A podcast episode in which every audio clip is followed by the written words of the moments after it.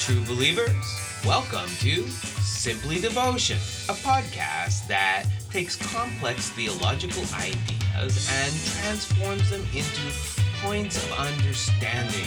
I am your host, Pastor Vinny from simplyvinny.com.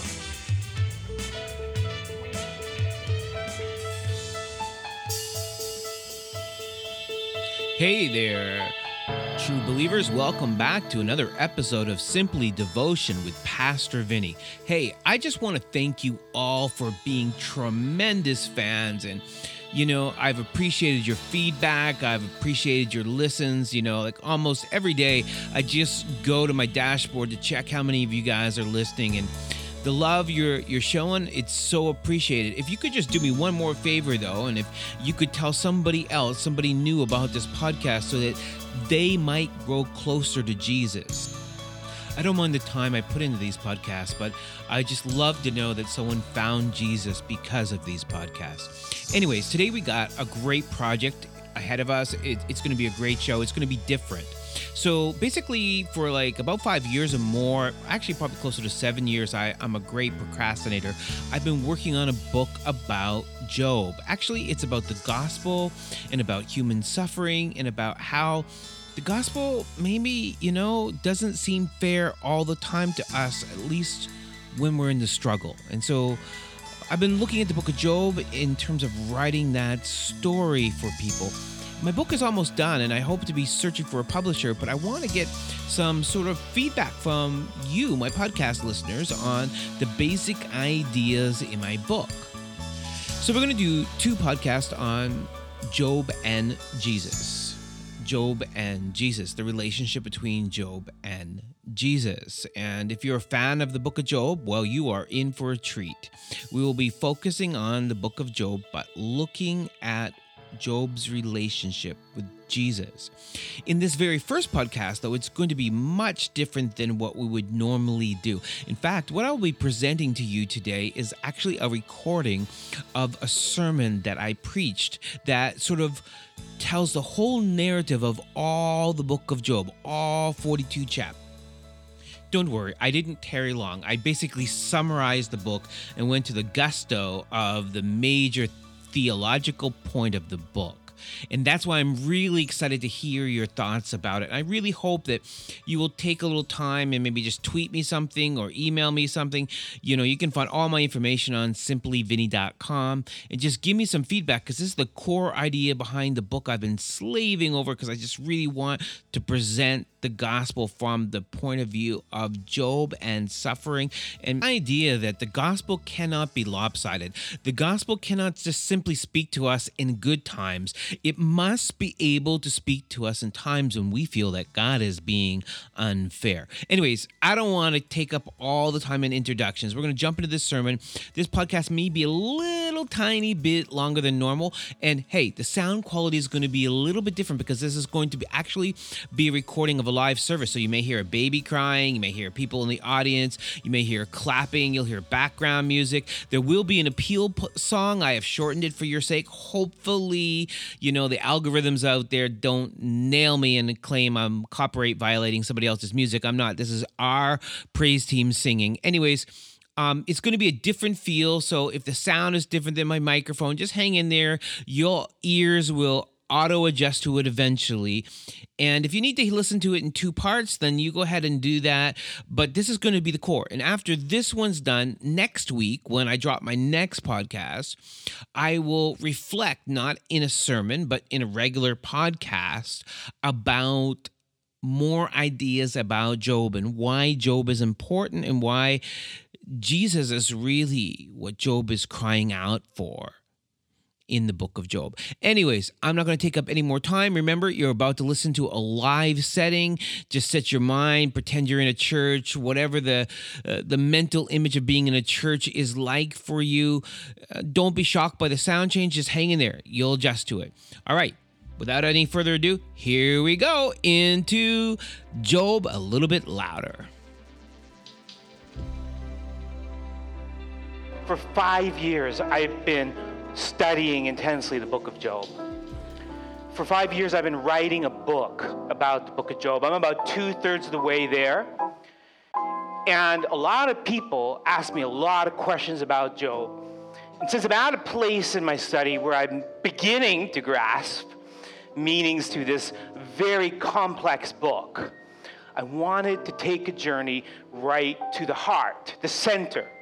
It's towards the end, but it's the apex. It's not the ending, but it's the crescendo of Job. Now, we know the book of Job, and we'll recap briefly the book of Job, but we want to work on the assumption that most of us know the basic story of Job. The, the story of Job is actually probably a poem. It's included in the wisdom section of the Hebrew Bible. Um, there's massive disputes over and disagreements and theories over who wrote the book of Job. But I'm partial to the Jewish tradition. I feel like the Jews have been carrying this book for so many years that their take on who wrote the book of Job is probably the best. And their take on who wrote the book of Job is Moses. They believe that, that Moses wrote the book of Job separate from the Torah. And they believe that it takes place sometime around after the flood, much before Moses, probably in around the time of the patriarchs. It doesn't take place in Israel, and Job is not an Israelite which is significant to the book because the book is simply trying to say to us God is the God of all who suffer, not just his people. Okay, it's a very important concept that we get that. God is the God of all who suffer, not just his people. Furthermore, God takes responsibility for all who suffer not just the responsibility of those who love him. Now, Job does love God, and it's very clear he's called a righteous man. Talks about his many sacrifices and the good things that he does for the community, for his family, and so forth. And, and, and it talks about this cosmic conflict that happens in, in, in heaven. And we're not really going to get into a lot of that. I'm just recapping it so that anyone who's brand new the book can catch it. Satan, or the HaSatan in, in, in the Hebrew, the, the Satan in the Hebrew, the accuser, piggybacks or hitchhikes on a caravan that is going to heaven of angels. And the angels seem to be giving a report to God in heaven. And again, this is very Reader's Digest cliff notes here. And a conversation breaks out between God and Satan, where Satan says basically, Job only follows what you tell him to follow because you keep blessing him. This is an important idea.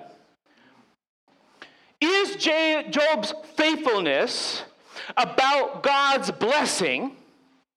Or is Job's faithfulness about Job's love and trust in faith in God?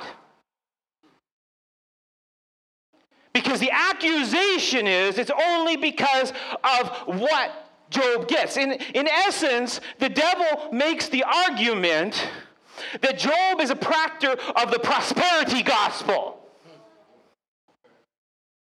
As long as God blesses him, Job will do what he's told. By the way, this is a problem we have sometimes in American Christianity.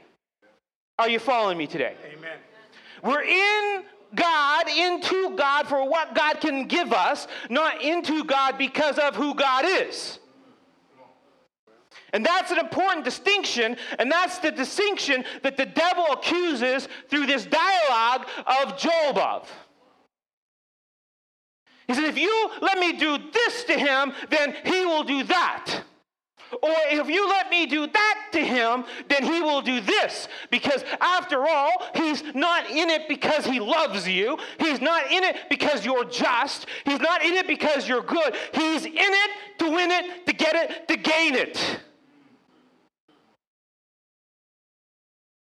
For whatever reason, this is what happens. And Job's life is torn to shunders. Now, we, we, we can relate because some of us have had our lives uprooted. Some of us can relate because we have had our lives gutted. Some of us can relate just because we have seen tragedy. And so we talk about the faithfulness of Job, the, the goodness of Job, the trusting of Job. And this is true. It says in chapter 2 In all these things, Job did not sin. But here's what it says in Job chapter 3, verse 1. After this, after his goodness, after his faithfulness, after this, Job what? Can you read it with me? Can you read it with me? After this, Job opened his mouth. I know we're not used to this verse. It's surprising, isn't it? We talk about the patience of Job and the faithfulness of Job, but, but I want you to see the text. After this, Job did what? Opened his, opened mouth. his mouth and he did what? Cursed the day of his birth curse the day of his birth. He goes on to make all kinds of accusations against God. In fact, a quick breakdown of the book goes like this Chapter 1 through 2 is the time of Job's suffering and the cosmic conflict. Chapter 3 through 37 is the longest portion of Job, and it is nothing but depressing, bickering between Job, three friends, and then a fourth friend.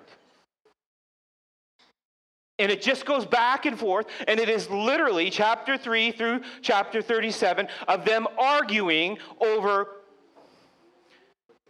every kind of philosophical point of view that you could have about God and why suffering happens. In fact, some great uh, philosophers and great theologians have delved into those chapters and they parse them out and they show historically, they basically make every argument for good and evil that's ever been made.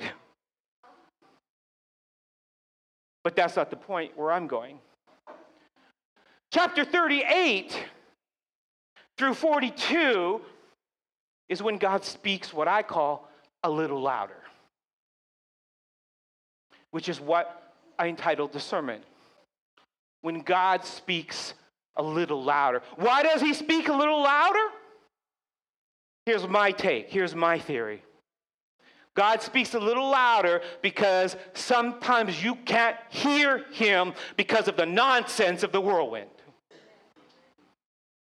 Sometimes you can't hear God because of the nonsense of the people around you in the whirlwind.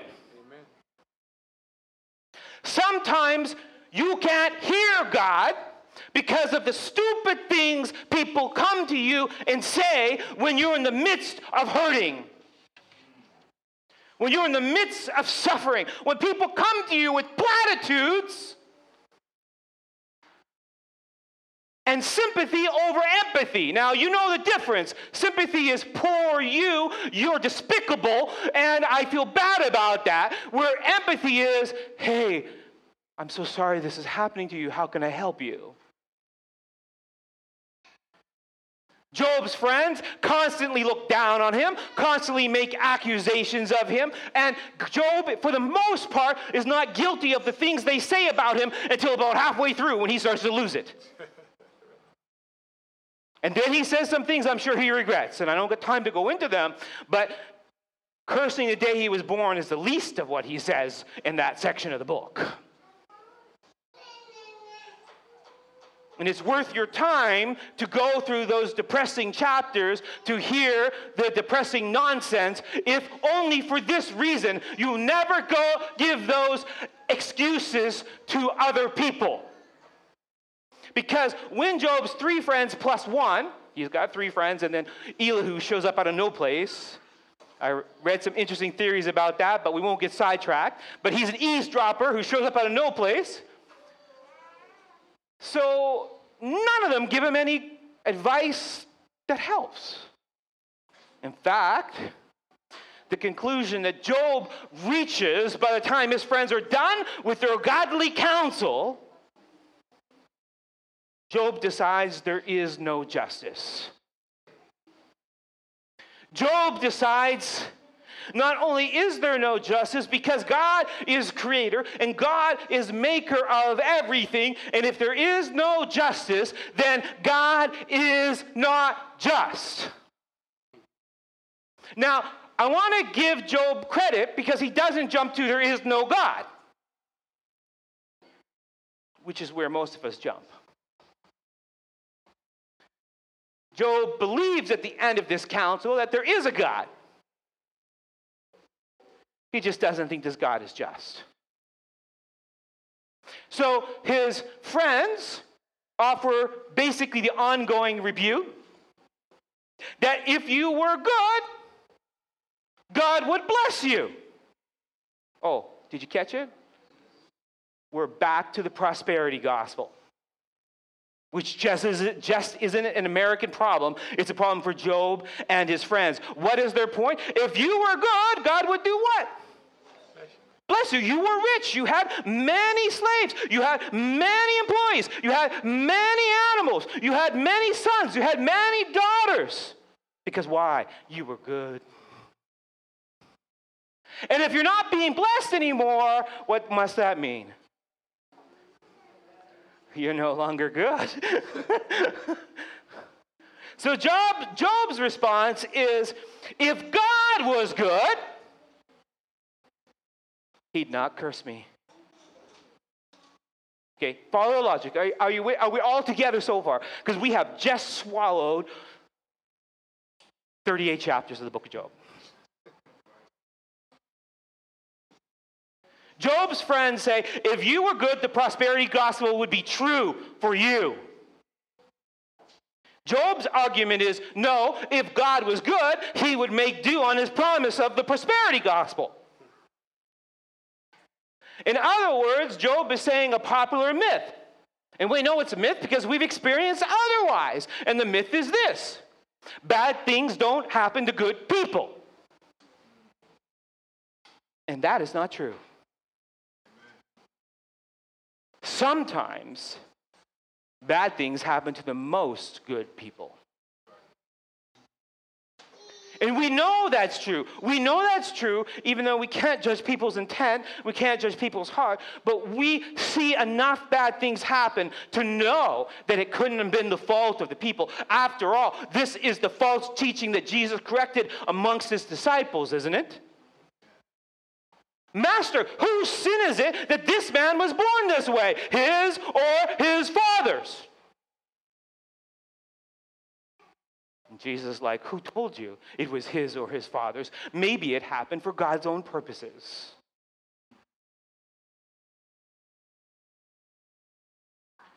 And so, God shows up. God shows up here in our scripture reading this morning. Then the Lord answered who? Are you with me?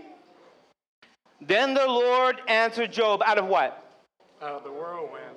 Out of the whirlwind. Then God answered Job out of the storm. Then God answered God, Job out of the tragedy. Then God answered Job out of the foolishness of the theology of his time that was not representative of who God really was. Then God answered Job out of the whirlwind, and he said, Who is this? That darkens counsel by words without what? Knowledge. With words without knowledge. Who is this who darkens counsel with words without knowledge? Then he's going to get tough. Oh, Job 38, verse 3. Dress for action like a man.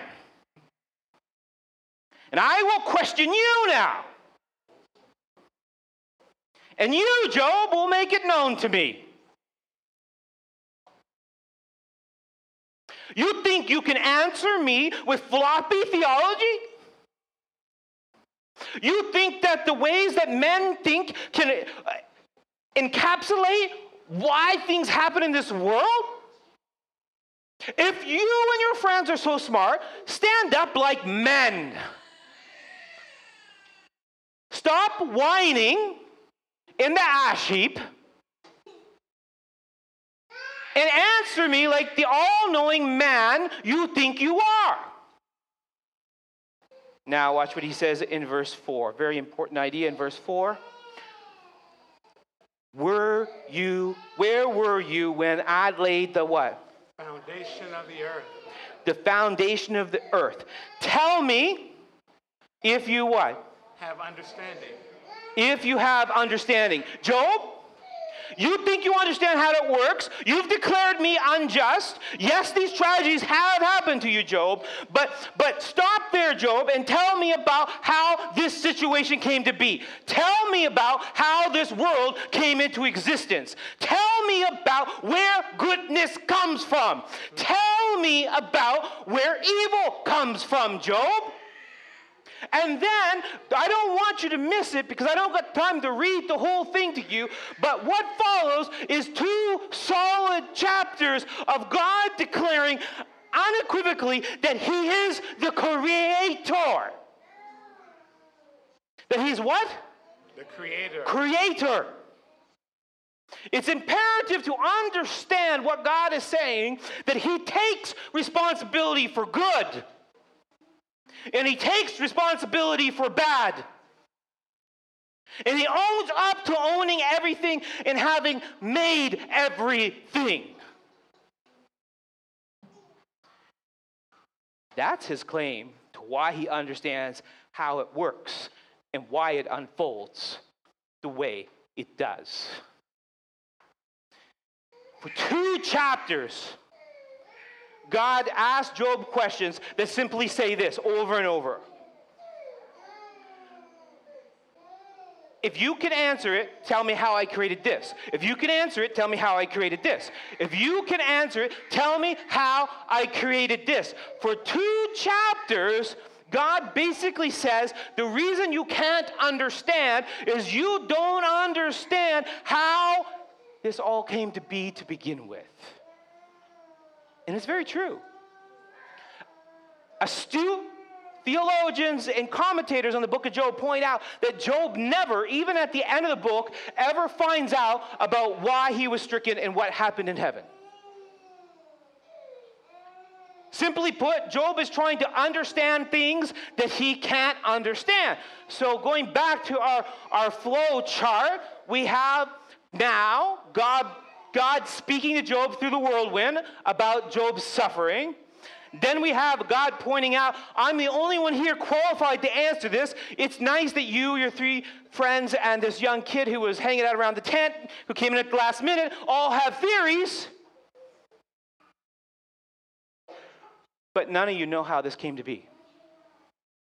And none of you know even how reality is knitted together. And until you can answer that question, you really have no business trying to answer if I'm just or not. You don't even know what I am or who I am. And then an interesting thing happens God draws Job's attention to the monsters. You didn't know the book of Job is a monster movie, did you? But it's what happens from chapter 3 to chapter 37, they accuse God. In chapter 38, God shows up. For two chapters, God says, I'm creator, you're not. And the very next thing he starts to do is to tell them about two monsters. And these two monsters are the behemoth and the leviathan. These pictures are not accurate representations, they're just symbols. the behemoth and the leviathan commentators and scientists and creationists and everyone else have theories about who they may or may not be, and we could list all afternoon long very good reason theories. But we're not going to. What I am going to tell you is God owns up to having created Behemoth. God actually says, I created Behemoth, and I created him not to be a carnivore. I created Behemoth to eat grass, to be gentle. strong but gentle. But something happened to Behemoth. And he became angry and fierce. And he is now so out of control that he can open his mouth and divert the whole river of Jordan. River Jordan is the river between the Dead Sea and the Sea of Galilee. Leviathan. He's got a lot to say about Leviathan. Leviathan is so powerful. Leviathan is so powerful that if he sneezes, it creates lightning. Literally, that's what one translation says. He breathes fire, and he's got teeth that can devour anything in its way. There are, again, are lots of theories, and some people believe these are actual creatures that existed after the flood or maybe slightly before the flood that Job remembers. It's hard to say. That's all speculation. Some people speculate that Behemoth is simply a rhinoceros and that, that um, Leviathan is simply some sort of dinosaur. I don't know. Here's what I would say Behemoth is created, he's created gentle, but something goes wrong and he becomes a force of chaos. And God just spent two chapters talking about creation. For me, I have come to the conclusion that Behemoth represents the chaotic nature of fallen man. Leviathan is much more easy to take a good educated speculation on because listen to this Leviathan's name literally means coiled sea serpent. And he is described much like a dragon. And it doesn't take me long in Genesis 3 to see if Behemoth and Leviathan have some sort of alliance together. And one is a serpent and one isn't. It doesn't take me long to realize that the description of Leviathan is pretty similar to the description I also find of Satan in Revelation 12. It also doesn't take me long to notice not only is he a serpent, and he's a sea serpent, which brings me to Revelation 13. So, for those of you who are, excu- who, who, who are acute Bible students, we can see that Job and the psalmist, by the way, because both Behemoth, Behemoth and Leviathan appear in the, the Psalms and elsewhere, are probably talking about Lucifer and fallen man. At least that's the conclusion I have reached mostly because of the attributes of them both, but also because Leviathan's name means coiled sea serpent. Coiled, twisted, folded. What do you know about a snake when it's coiled? Anybody from any lands with cobras? what do you know about a coiled snake? It's not in the mood for mercy, is it? That is the picture we see of Leviathan. Turn with me to Job 40 or, or read it from the screen. Either one are, are, are, fine, but in, in chapter 40, verse 15 and 23, I'm just going to give you a taste of Behemoth. It says here, Behold, Behemoth, which I, who? God, this is God speaking, right? Which I what? Made. Made you. He eats what? He eats grass like what? Like an ox. He was not meant to be ferocious. But look at verse 23. Behold, if the river is turbulent, he is not frightened. He is confident, though Jordan rush against his mouth. Again, I told you the idea is this is a powerful being that was meant only to eat grass, but now has the power and the strength to defer the whole River Jordan. On to Leviathan over in the next chapter, chapter 41. We're moving along because of our limited time this morning. Chapter 41, or oh, sorry, yeah, chapter 41 and verse 1. Can you draw out, what's the name? Leviathan. Can you draw out Leviathan with what? A fish hook. A fish hook. Or press down his tongue? With a cord. With a cord. Can you leash the serpent? Can you control the sea serpent? Can you control this coiled sea serpent who sneezes lightning, who breathes fire, and who has teeth that can go through anything? Look at verse 2 and 3. Can you put a rope in his nose? Or pierce his jaw with what? A hook. A hook. Will he make pleas to you and speak to you soft words?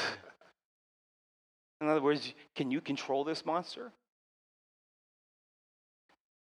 Can you put him on a leash? Can, can you put a rope around his neck? Can you lead him? Can you tame him? Can you make him bow to you, as in Jesus when he says, Every knee will bow? Here's what God is saying in the whirlwind. When we listen to God and we listen a little louder, here's what he says Can you really manage all your monsters?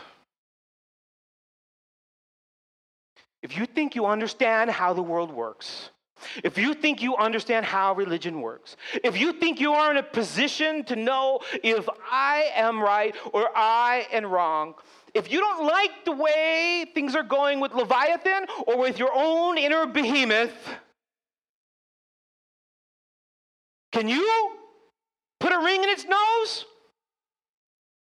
Can you put a leash around its neck? Can you pull it down hard and make it speak soft to you? Do you have any control over the monsters in this world? Because what he is saying is yes, Job, you are right. Life is really unfair. But the fact that life is unfair has nothing to do with if God is fair or if God is just. It has to do with the reality that in this world, we all know it, if we admit it or not, monsters are real. And there are evil entities in this world that nobody in this room or nobody watching this video can control. And we could all stand up like a man, as God said, and claim we know better, and claim we can control the nations. And we could claim we can control the monsters. We can't even control the behemoth inside our own hearts. You know monsters are real because you've caught yourself being the monster. And what God is saying to Job is, I agree with you, life is unfair. But you and I, Job, both know the reason. There's only one person in this conversation who's not a monster. And this is why God spent all those two chapters talking about creation. He wanted to make sure Job understood it didn't start this way. Behemoth got loose before Leviathan. Leviathan and Behemoth teamed up together, and the world is full of monsters because Behemoth, which is us, and Leviathan keep making them. Goes on to say in verse 7 and 8 Can you fill, speaking of Leviathan, his skin with harpoons? Are you going to be the one to take down Leviathan? If you can take down Leviathan, Job, go ahead. Here you go. Here's your harpoon. Go shooting, go hunting Leviathans. Let's see how the one who couldn't conquer Behemoth does conquering Leviathan. Can you fill his skin with harpoons or his head with fishing spears? Oh, listen to God in verse 8. Go ahead. Go ahead, Job. I will let you. If, if you can end Leviathan now, if you can end this all, if you've got a better plan than the plan that I have that I'm not telling you about, and he is not telling Job, and he is not going to tell Job about the plan. But if you think that the plan that you have is better than the plan that I have that I have never told you, go ahead and touch Leviathan. Go ahead, Job. Put your hand out. Try to touch him. Remember the battle when you do. For you will never do it again. If you, Job, think you know better how to deal with the existence of evil in a behemoth of a creation that has gone wrong, anytime Leviathan's there for your taking. Go ahead, take a shot. See how it goes trying to touch Leviathan without me. Behold, listen to what he says. Read it with me. Behold, the hope of Man. a man is false. He is laid low, even at the sight of him. If you think you can handle Leviathan better than me, you just look him in the eye. And you won't even be able to make eye contact with something that evil. You will quiver and melt as soon as you see just how evil, just how powerful, just how destructive this entity is. Do you really want to manage your own monsters? When God speaks a little louder, He's saying, You might not like or even understand how I hook Leviathan in the nose with the fish hook. But without my ways of hooking Leviathan, without my slow, tedious method of getting rid of Leviathan, there's no hope. God doesn't always tell us why suffering happens. God doesn't always tell us how He's going to end the suffering or what He's going to do about the suffering. These things God suggests are above our pay grade. These things God suggests are things that if He told us, we couldn't understand them. But what God does tell us is that if we just look at the creation story, if we just look at how perfect He made things, we can see His intent and we can see where it went wrong. And in that creation story, in that third chapter of Genesis, is the story of the Messiah who will come and step on the Leviathan's head. And although the Leviathan will bite his heel, the Messiah will what? Crush his head. Yes, God's way of taking care of evil in the world is not ours. Can we agree? Yes, God's way of taking care of evil in the world is not as fast as we want it to be. Can we agree? But what God is trying to say to Job that if you trust me, you will never know why and you will never know how, but whatever you get will be better than if you try to do it your own way.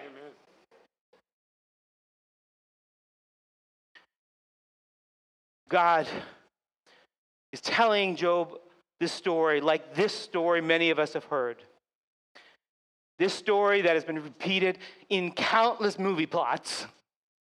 This story that has been repeated on countless murder mysteries. This story that has been told on the internet time after time. You know the story I'm talking about, right?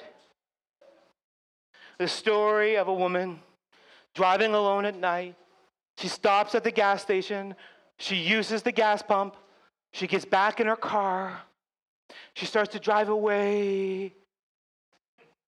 But she doesn't know that while she was filling up her car, what was happening?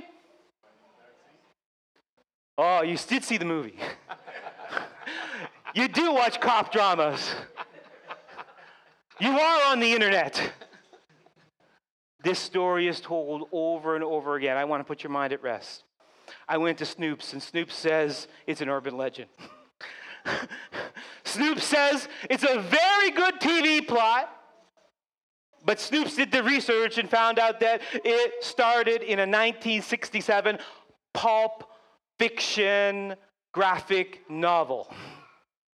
And the story has been retold over and over again. But I tell you something while this is an urban legend, in the backseat of all of our lives, there is something much more diabolical. You see, one of the things I couldn't spend time unpacking is Leviathan was always there in Job's life, hiding in the back seat. Sure, God brought him into the front seat in the conversation, but Leviathan was coiled. What's his name? Coiled sea serpent. He was coiled and he was waiting. And in the backseat of all of our lives, there's a monster waiting. The question I have for us is simply Will we trust, not knowing what God is doing about it? Will we trust, not knowing where it came from? But will we trust the cosmic God who is in charge of it all? Who speaks to us not before the whirlwind, but in the whirlwind? Will we trust the God that will come also out of no place and defend you against the Leviathan and protect you and heal you and empower you in that moment? Because the end of the book of Job, you'll have to wait for the book or figure it out for yourself, is not about the restoration of the prosperity gospel. It's about a spiritual change in Job. And that's all I'll say. At Solid Rock, we have, me and Marvin were talking about this, adapted this Raise a Hallelujah song almost as a second anthem, haven't we? we love this song. And I love this song because it encompasses what I want to capture in the book of Job. I don't know where the enemy comes from all the time. I don't know when the enemy is going to pop out of my back seat. I don't know what the enemy is coiled around. I don't know when the enemy is going to spring on me, but I know that my God is in the presence of my enemy. And that's what Job had to come to know. I know that God is in the presence of my enemy. I know that God is the, the weapon forged to protect me. My weapon is my melody. And the third line from that song Heaven comes to fight for me. And listen to the chorus. I'm going to sing in the what? Middle of the storm. The middle of the storm. Listen to me. Job and his 3.5 friends, I call it 0.5 because the other one was just young. Job and his 3.5 friends, they sang in the middle of the storm, but their melody was not their weapon. We're given the book of Job so our melody can be our weapon. We can sing a different poem than Job and his 3.5 friends. This is why I had to preach this to you today. I don't know your storm. I don't know when the enemy is going to coil his way out of that backseat. I don't know, but I know that if we trust the God who is in the storm, he is in our presence already. I'm going to sing in the middle of the storm. The same way God sang back to Job. How? Louder and louder. I'm going to sing, in other words, over the noise of the storm. I'm going to sing over the bad advice of my friends. I'm going to sing not how unfair, not how unjust God is. I'm going to sing praises that roar. Marvin, lead us in praises that roar. Now you got to sing like the song says.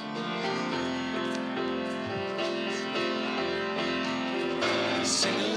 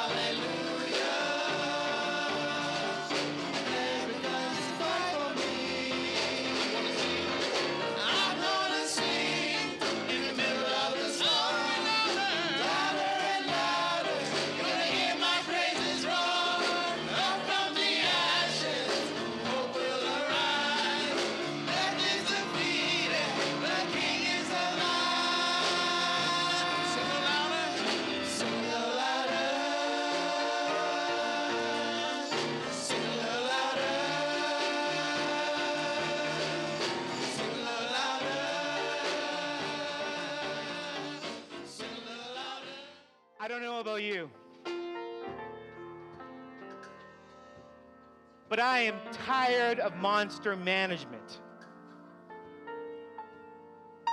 I am tired of trying to reorganize my demons. I am tired of trying to balance Behemoth and Leviathan in my life. I'm tired of living in the whirlwind. I'm tired of singing the 3.5 poem. You know the 3.5 poem?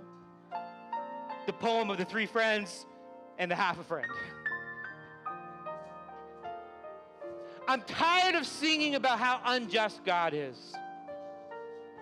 I'm tired of singing about how unfair God is. You know how we sing that God is unfair? Do you know how we live that God is unfair? We sing and we live that God is unfair because we act as if God is treating us unfair. And we manage our monsters as if God is treating us unfair, but He's not. We're managing our monsters because we're still trying to figure out how they work. God's message to Job is you can't understand how these monsters work. You can't control your own behemoth, let alone Leviathan. Don't even try to touch him. Give your monsters to Jesus. And the way you give your monsters to Jesus is to raise a hallelujah. The way you give your monsters to Jesus is to sing a different poem. The way you give your monsters to Jesus is to sing a little louder than the nonsense people are going to tell you in the middle of a storm. All right, Pastor Vinny here. I want to thank you for hanging in for that marathon of a message on Job, but I hope you were blessed. I know I was blessed just listening to it again, and I'm looking forward to having more of a regular podcast with you next week.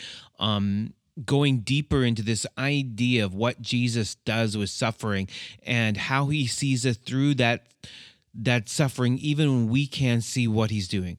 Anyways, I want to thank you for listening and we will see you next week.